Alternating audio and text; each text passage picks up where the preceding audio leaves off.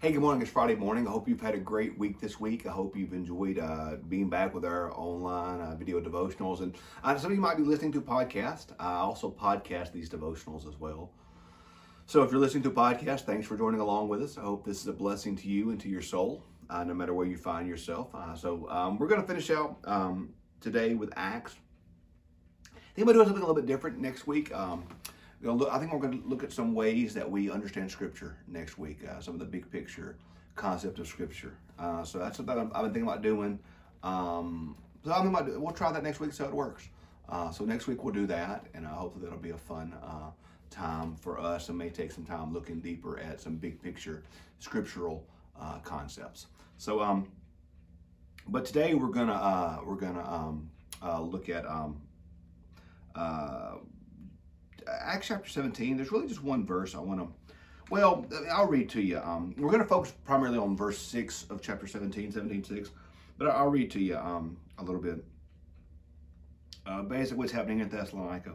Uh, you read, yesterday we talked about how Paul um, got got was in, in jail in, in, in, Philippi, and they left Philippi, and then they passed through these towns. They come to Thessalonica. Um, I'm going to start with verse 2.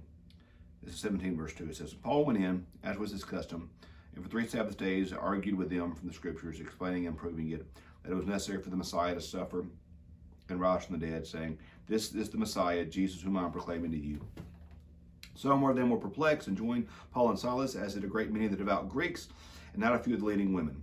But the Jews became jealous. Remember, remember, remember this, guys, gals. When we read scripture in this section, remember this is both for true for John and for Paul. When you hear Jews, think religious leaders. This is not this this is a, a, specific reference here to Jews. That means religious leaders. Just just just just remember that. I want to be very careful not to use scripture in a way that's harmful to our Jewish friends.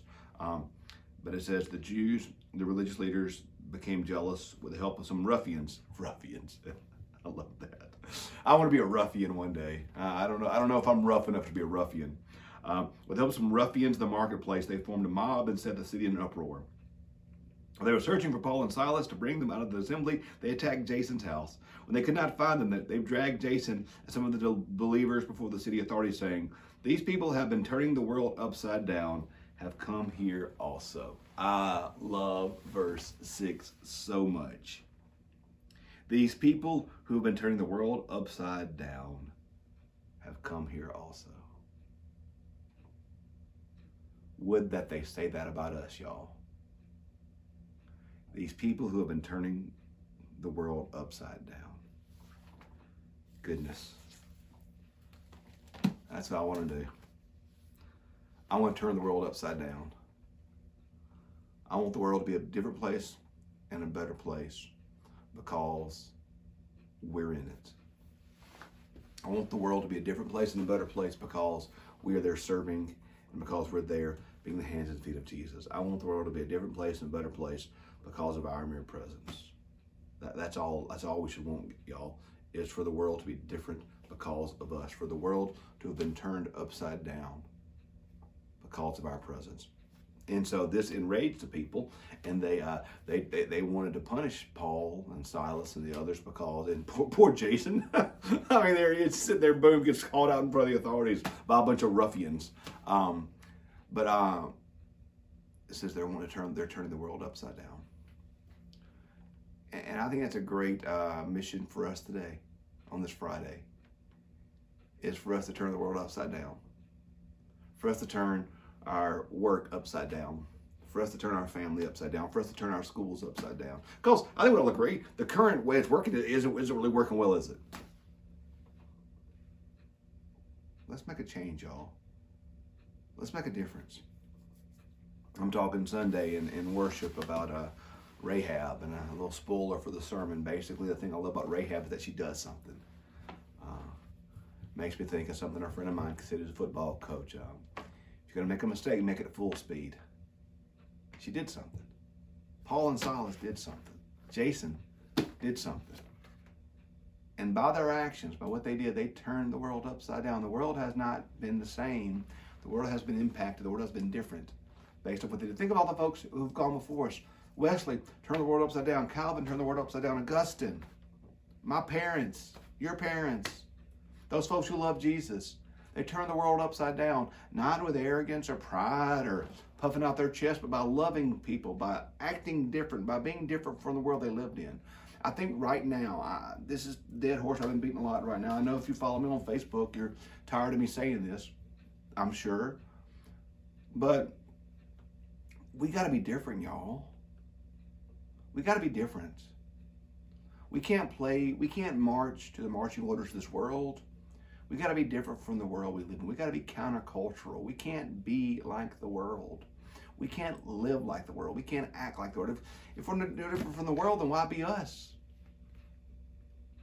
Jason, these disciples, Paul and Silas, they wanted to turn the world upside down for Jesus Christ. That's what I want to do. I, I don't want to. I don't want to die and go to heaven and tell the Lord I could have done more for Him if I'd have tried more, if I'd have cared more, if I'd have done more. But I want to turn the world upside down. I want to make a difference for Jesus wherever I find myself. That's what they did in this passage. And that's what we need to do. What a great, what a great challenge. What a great call. What a great goal. What a great dream. What a great purpose to turn the world upside down. That's what they did. And that's what we can do today. So I want you to think about it, y'all. I want you to think about it. What can you do to turn the world upside down today? How can you live differently? How can you love differently? How can you serve differently? How can you be differently? How can you be different from the world? How can your presence, and by, by the way, this isn't, this isn't always big stuff. Let somebody out in traffic. Be nice to the checkout girl at Walmart. Not, not responding. Um, Mom used to always say, you don't have to attend every fight you're invited to. Not, not going to the fight you're invited to, if you will. Not responding with anger. These things. These things are different from the world. These things are different from the culture. These things are different from where we find ourselves. And what if we all did them? What if we all did them? What if we all lived in that way? What if we all acted in that way? We could turn the world upside down. God's not done with us, y'all. He's not. God's not done with the world. He's not. I know we feel like we. I know we feel like He is, but He's not. He's not. He's not done with us. There's still work for us to do. There's still good for us to do. There's still purposes for us to live into. God's not done with us. These saints, they turn the world upside down. We can too. We can too. Today, no matter where you find yourself, today, no matter what's going on in your life, um, today, no matter where you are, you can turn the world upside down just by the simple presence of following Jesus. So let's do that today, y'all. Let's turn the world upside down. And I'm praying for you today as you do that, as you seek to turn the world upside down. I covet your prayers for me as I seek to turn the world upside down, as we all seek to be faithful to Jesus no matter where we find ourselves. He can do that in our life.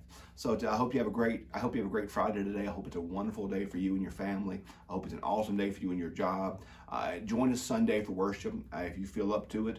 We're going to have in-person worship at St. Matthew's. Visit us at stm-umc.org slash reopen.